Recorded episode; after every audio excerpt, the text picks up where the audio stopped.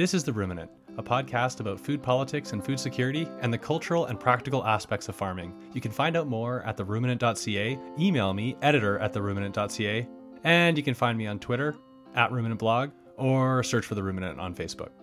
All right, let's do a show. Hey everyone, it's Jordan. So I've got a short episode for you today, although it wasn't short to produce. The episode features a new segment we're trying out. More on that in a minute, but first I want to mention that I've got some good interviews cooking on the stove, I promise. But booking and conducting interviews in general is taking a lot longer in 2022 than when I started doing this show in 2012 or whenever it was.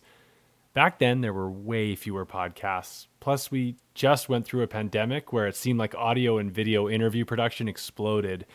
And in general, it seems like a lot of people are just overwhelmed with communications in their lives, so it's hard to get through to some of the people I contact with interview requests.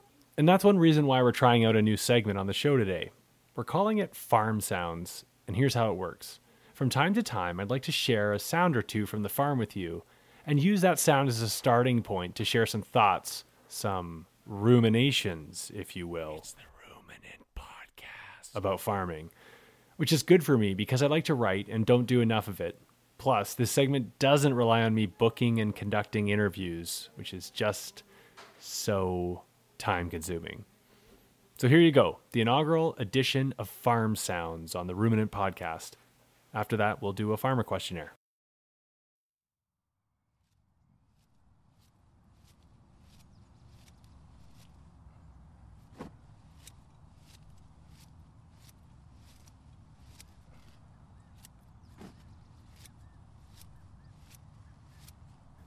This is the sound of me harvesting salad greens at around 5:30 on a Tuesday morning in late June. Baby greens have always represented the largest source of revenues in my mixed veggie operation in BC's Okanagan Valley. A healthy majority of those greens are grown for restaurants, although I also send bagged greens to a couple of retail outlets in the region, and plenty used to go direct to households before I wrapped up my CSA. On my farm, I seed two plantings of greens per week for around 24 weeks. For the peak 16 weeks, my salad mix features around 15 cultivars. Most of them are members of the brassica family, but not entirely. I grow three different gem lettuces whose smaller inner leaves I cut and add to the mix, as well as a couple different chicories, and usually there's some baby chard or spinach to add as well. I'll tolerate some weeds in the mix as well, as long as they're edible, very young, and in small quantities. During July and August, I'll harvest up to 200 pounds of various baby greens per week, and I do it all myself, by hand, with a pair of scissors. That's what you're hearing in the sound layered under these words. Me kneeling in a block of salad greens with a harvest bin and a pair of nine and a quarter inch tailor shears that turned out to be the holy grail in a long ago exhaustive search for the perfect pair of harvesting scissors.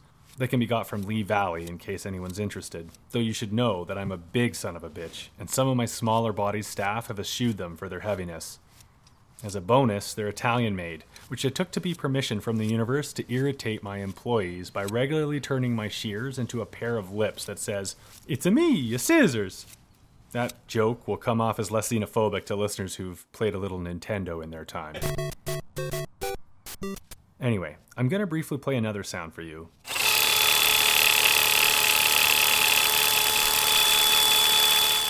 That's a quick cut greens harvester, which I mainly wanted to play in order to prove that I own one, so that the rest of this essay carries more legitimacy as I explain why I don't use it in favor of cutting 200 pounds of salad greens per week with Italian shears. It's a me, Mario. On technical terms, the farm on which I chose to learn how to grow veggies was a bad choice, though owing to my lack of experience, I was ill equipped to recognize that. It was a beautiful farm on beautiful Vancouver Island, and the people were friendly and the food they served was delicious. But the farm, though commercial, wasn't very commercialized. There are lots of examples, but the best is probably that their approach to irrigation was the constant rotation of a couple of those lawn sprinklers that fan back and forth and are much less associated with watering a commercial broccoli crop than they are with children prancing through them on a hot Saturday. I didn't come away from that experience with a lot of knowledge about agri-tech, but the owner, Josie, taught me a lot about quality control. She sold to high end restaurants in Victoria and had a reputation for beautiful produce. Josie's main crop? Baby salad greens, which we harvested by hand. And in this case, I mean by hand. The lettuces for the mix were standard varieties like Oak Leaf and Lollo Rossa, which we transplanted out six inches apart. Once they had around six leaves, we'd come through on a harvest day and hand peel the two or three largest leaves, still baby sized, off of each plant. Now, this was before advances like Salanova became available, but still, it was bonkers. I think Josie's point was that densely planted lettuce mixes produce limp leaves, and they do, and scissor blades caused oxidation on the bottom of the leaf. And that by peeling, we were allowing the inner leaves to size up for the next harvest. So, bigger yields! It wasn't just the lettuce. We did use scissors for some of the greens, but I distinctly remember peeling individual leaves of baby peacock kale off their stalks. And to be clear, these weren't small harvests. We had one hotel restaurant ordering 60 pounds at a pot, and some weeks the total salad harvest was well over 100 pounds. Good thing Josie's helpers came cheap. As an apprentice, I made room, a converted animal stall, plus board, plus $50 a week. Though, granted, I'm a big son of a bitch, so feeding the tubby guy sleeping in the pig stall couldn't have been cheap. Anyway, from that farm, I took away a strong emphasis on quality as a path to farming success, and the intention to make baby salad greens a focus when I started my own farm business.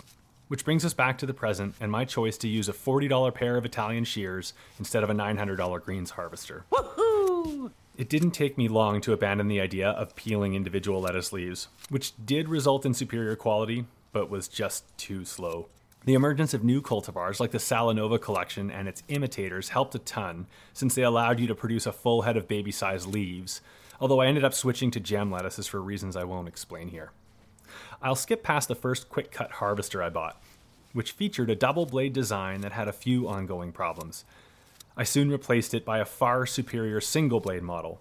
That's the one you heard in operation a minute ago. I bought the harvester for the same reason everyone else did. The promise of greatly increasing my harvest efficiency was super appealing to me. And the marketing for it was slick. For a while, I used it regularly.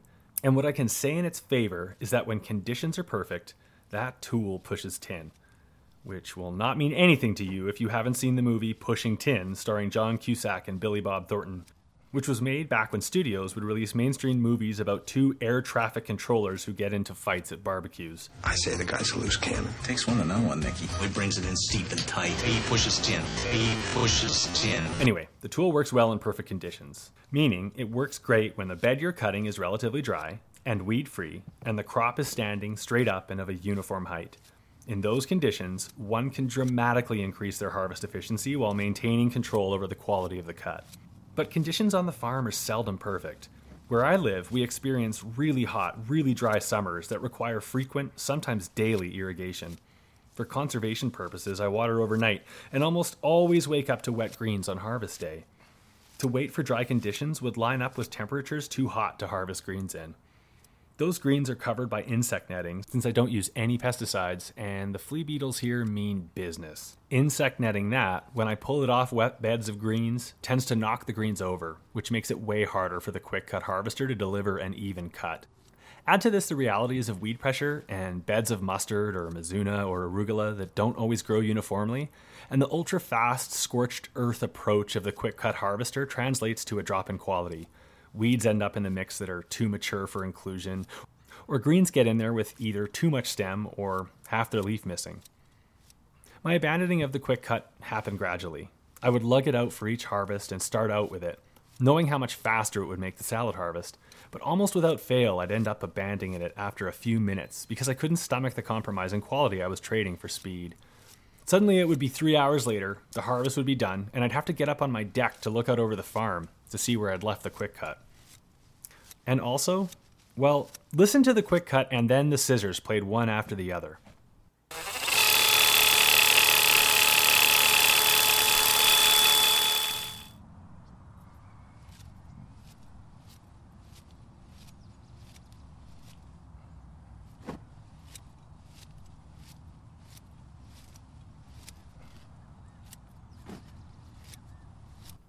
My farm is located in the context of a busy community farm. On most days, by 9 a.m., there are two tractors running full time and 20 to 40 volunteers bustling around the farm. At 5 in the morning, though, it's just me and the birds out there. What sound would you rather hear? Maybe that sounds quaint, or maybe if you're a fellow commercial farmer, you're rolling your eyes right now. But for me, when I consider making investments to gain efficiency, and listen, I am always considering investments to gain efficiency, I think one has to weigh the trade offs involved. Because there are always trade offs. If you don't believe that, I've got an uber efficient, uber destructive industrial farm model I'd like to show you. In the case of the quick cut, I had to weigh a gain in harvest efficiency of two to four times against the drop in quality of my mix I'd have to accept, and the decrease in enjoyment of harvest compared to hand cutting. And in that case, I decided it wasn't worth it. So the harvester now hangs pretty much full time from the wall of my tool trailer, except for once a year when I pull it down to cut the tops off of my fava beans, which it's really, really good at. Oh, and one more thing I want to say. I am very, very fast at hand cutting greens with my Italian shears. I've cut thousands of pounds of greens with them, and I don't fool around. So I guess there's also a pride that I take in harvesting that way. Before I say goodbye, let me bring up the sound of the harvest again so I can better explain what you're hearing.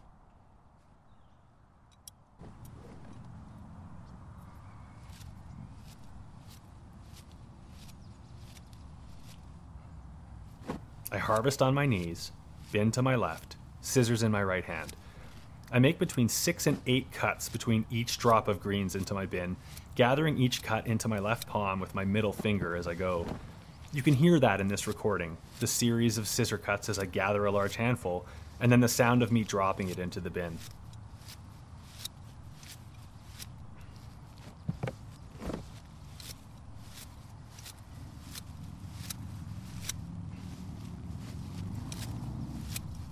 In good conditions, I can harvest 75 pounds an hour this way. I don't always have good conditions, but it doesn't matter. If we place efficiency as a goal above all else all the time, most of us will end up with a farm that looks and operates very little like the one we had in our mind's eye when we were first inspired to do this work. And for me, there's a sadness to that prospect. So I'm going to keep hand cutting and listening to the bird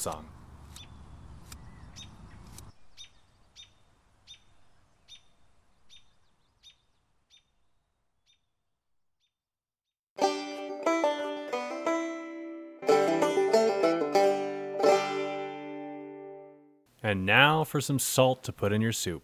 It's the Farmer Questionnaire.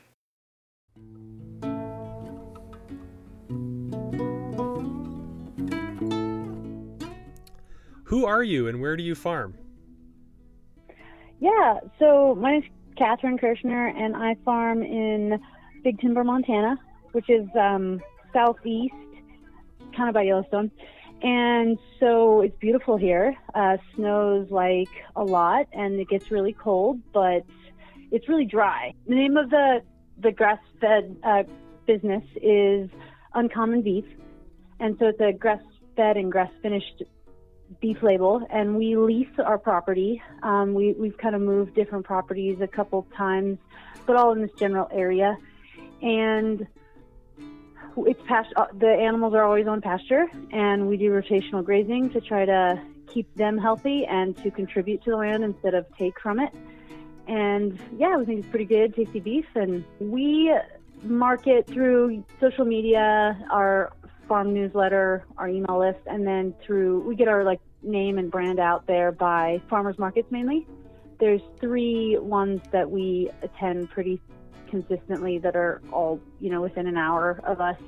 Um, and that's yeah i mean initially when we we got into we bought our herd but we didn't have you know beef yet we did bone broth. And that kind of started getting some traction and people started knowing us for that. Um, and we were sourcing the, the bones from a local organic farm um, ranch. And then we started having our own beef product um, in inventory, and so now we pretty much just just do that. At this point, we're running like 10 head. Um, we we grow seasonally and then reduce through the winter because we are in a drought that's newer. So in 2020, um, hay prices were like $120 a ton, and then the following year they were like $300 a ton. Um, and so a lot of the the head of the, the herds in Montana they left um, because no one could feed them over winter. And so we did the same. We liquidated our breeding stock, and so now we're bringing on yearlings during the growing season, and if um, you know the hope is to finish them out and direct market them. Um, that way, we can not have to have so many hay input costs during the winter. What's one of your favorite breeds or cultivars? Oh yeah, so the breed I'm super passionate about is the Galloway um, beef cattle breed. It's sort of a heritage breed. I mean, I didn't really think of it as that way, but technically it is. Um, it's this awesome, like shaggy animal. So it kind of looks like the Highland, a Highlander breed, but it doesn't have the horns. They're naturally polled, and they're great for our climate. They do really well on grass, um, and because of their thick hide, which is like um, second only to like the thickness of buffalo hide, it keeps them warm, and they require less groceries to keep you know their maintain their performance through winter. They're super docile, which is important to us because it's a small family operation and we have uh, small kids. And I don't work the, or I guess I, rather, I do work my cattle on foot. Like I don't do horse or four wheeler so much. And so they have to be docile. We won't keep anything that's not. Describe a common misconception about food production or what you do as a farmer, or anything commonly believed about farming gardening that you think is a myth. Yeah, so I mean, the common one that like we deal with a lot in terms of marketing our, our product is that people think that grass fed beef should be cheaper than grain finished beef, which can be frustrating, um, but understandable. Um, most people don't understand the, you know, greater landscape of our food supply and how corn and soy is so subsidized, and so our meat costs are artificially kept cheap. Um, and then they're like, you know, grass is free, right? Which is also a misconception in the sense that, like, if we just degrade the land by overgrazing and not growing, you know, healthy, biodiverse, like beautiful pastures, then then where we're going to be. There's no growing grass. I mean, it's not free. It basically is the, simple, is the short of it, right? And so we have a lot of input costs in terms of water development for our cattle so we can move them like we want to, and also, you know, pasture um, seed, diverse. We put diverse perennial grass seed out and um, and hay, you know, and so it takes longer to finish an animal properly on grass instead of feeding them grain and, and getting there faster. So yeah, that's a common misconception we deal with. What's one skill set or knowledge set that you lack in your farming that you wish you had or that has vexed or befuddled you? Really, when I think of this question, the first thing that comes to mind is irrigation. Like, water is like magical, and um, the things you can do with it and how important it is. And when you can't get it where you need it, it's just like the number one limiting factor to management, like intensive grazing, the way we do. How do you maintain balance in your life? not very well. If you can hear the uh, small children in the background. Um, but I mean, we try. So my husband is wonderful, and um, so the the grass finished beef business is mine. He is a teacher, and that's his um, passion is education, and so I have his support with the kids and work-life balance, and he really supported me in my decision to pursue agriculture in the first place because it's not my background growing up, and I was in education for 10 years too before I decided to follow a calling into ag. And so balancing the kids is like full time. We have a, a two year old, a five year old, and eight year old. And so they're still pretty young and not super handy for, you know, safety's sake yet. Um, but I mean, it's great. Last night the cows got out and we leased pasture, so I threw all the kids in the car before bedtime. We drove out and I put the cows back in and we came home and went to bed. So, you know, it's fun. It's a good way to grow up, I think. How would you think your farm will look different in 10 years? Hopefully, um, we our our goal is to increase like the biodiversity and the biomass as we, you know, manage the land well, and we we invest in um, seed as we feel is appropriate. I mean, I do believe in like a latent seed bank that is just present on the land and that we can actually wake it up with biology. But I also think that maybe we can get there faster if we put out um, native species that were there before. So we've intentionally focused on soil health and we're working slowly on developing more water points so we can protect the, the stream that runs through the property and um, what's the other big important thing? Oh, so we also plan to um, stack enterprises.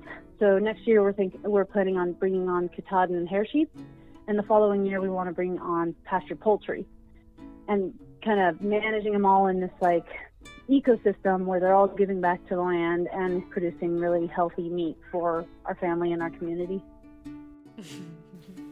That's all, everybody. Today I will talk to you next time.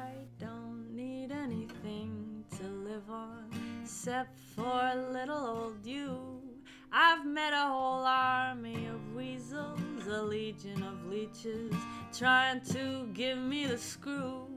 But if we bury ourselves in the woods in the country, wear no clothes so we never have laundry, we'll owe nothing to this world of thieves. Live life like it was meant to be. Ah, don't fret, honey, I've got a plan to make our final escape. All a hundred dollars, and maybe a roll of duct tape.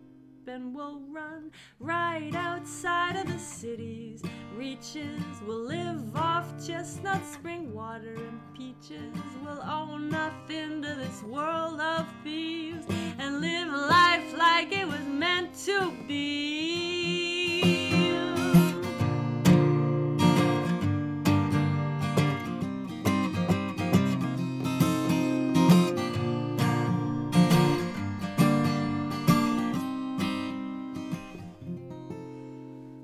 Because why would we live in a place that don't want us? A place that is trying to bleed us dry. We could be happy with life in the country, with salt on our skin and the dirt on our hands. I've been doing a lot of thinking, some real soul searching, and here's my final resolve. I don't need a big old house or some fancy car to keep my love going strong. So we'll run right out into the wild's embraces. We'll keep close quarters with gentle faces and live next door to the birds and the bees and live life like it was meant to be.